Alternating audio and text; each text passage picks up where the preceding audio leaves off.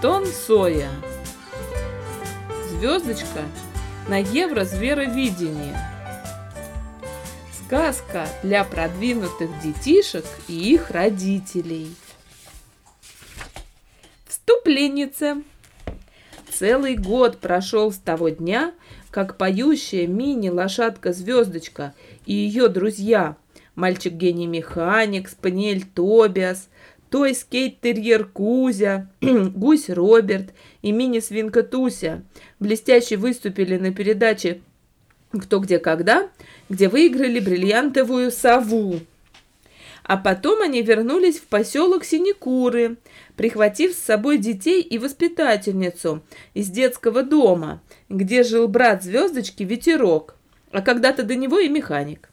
Теперь у них в Синекурах первая в мире цирковая школа для детдомовцев, в которой Звездочка и ее друзья учат детей выступать с говорящими курицами. Да-да, с говорящими. Вы же не забыли, что все животные в Синекурах прекрасно владеют русским языком, потому что однажды попили воды из речки Синьки, загрязненной выбросом лимонада. Помните?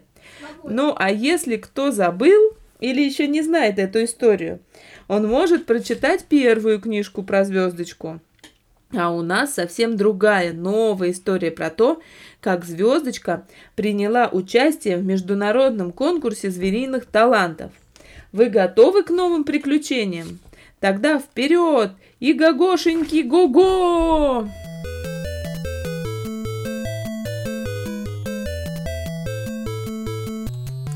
Глава первая. Надо ехать. На дворе стояло жаркое лето, но из поселка Синекуры на каникулы никто не разъехался. А зачем?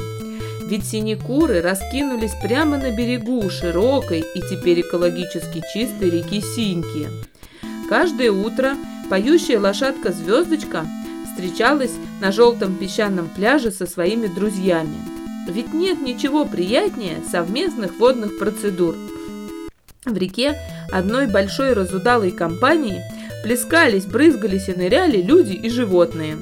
Бетломан, друг и хозяин поющей лошадки, радовался, глядя на свою дочку Катю, которая приехала на берег Синьки верхом на звездочке. Девочка то носилась по песку с коньком-ветерком, то плавала на перегонки с кабанчиком Свином и его поросятами, то ныряла с гусем Робертом, то брызгалась со всеми остальными обитателями синекур – а ведь теперь в Синекурах жило больше ста ребят, бывших детдомовцев со всей страны. От водного веселья в реке поднимались такие волны, что песик-экстремал Кузя умудрялся кататься по ним на своей доске – псерфе. За порядком на пляже и в воде под руководством бесстрашного спаниеля Тобиаса внимательно следили синекурские дворняги-спасатели, теперь поголовно требующие, чтобы их величали водолазами. Эти собаки никому не дадут утонуть или утопить кого-то нечаянного, а вот баловаться дают сколько угодно. Поэтому все баловались, словно малые дети. И бывший продюсер Битломан – для синекурцев Битя, и ученики куриной школы, и свободные художники, сбежавшие сюда из душной Москвы, и зверюшки, и туристы со всего мира, которые в последнее время посещали синекуры в огромном количестве. Но где вы еще в мире найдете целый поселок говорящих животных? А где вы найдете знаменитый хор куриц-наседок под управлением петуха Петра Станиславовича?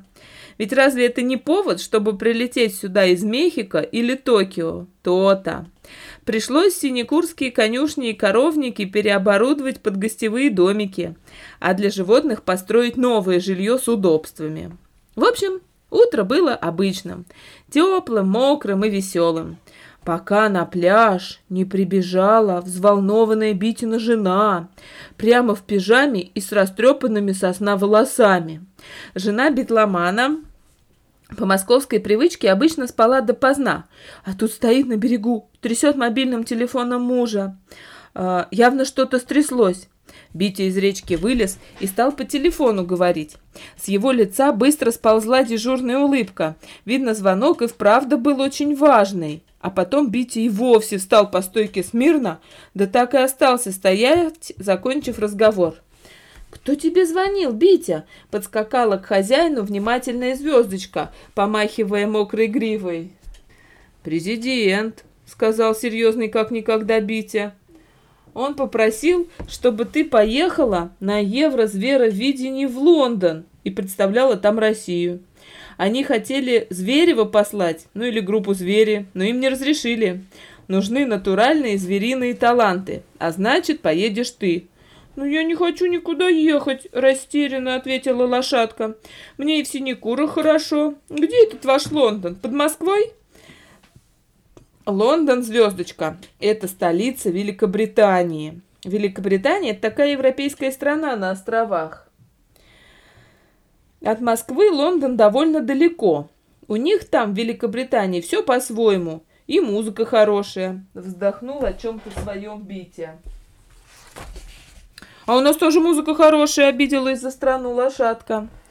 Вот поэтому-то ты должна туда поехать. Ты же наша самая талантливая певица. И если победишь на конкурсе, президент обещал нам в Синекурах целый городок построить под нашу школьно-цирковую программу.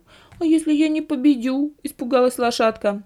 Вокруг них с Бити уже собралась небольшая э, толпа любопытствующих.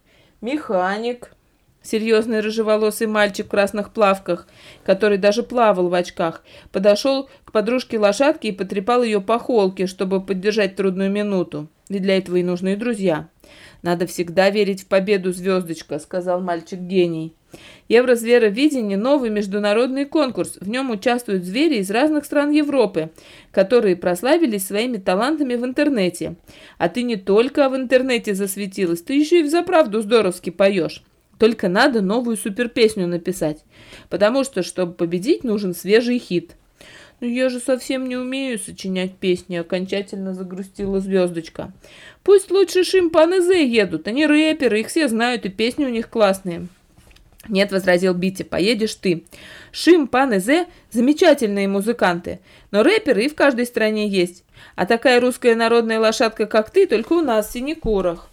А песню мы тебе написать поможем. Смотри, сколько у тебя друзей, подбодрил звездочку Дюша.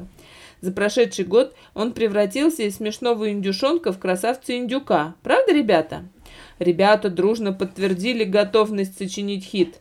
Кто человеческим – да, а кто, как переехавшие из Москвы Тобиас, Тобиас, Кузя и Туся, лаем и хрюканьем. «О чем тут говорить? Надо ехать», — подвел черту под разговором Битя. «Пора тебе, звездочка, становиться звездой международного уровня. У тебя месяц на подготовку».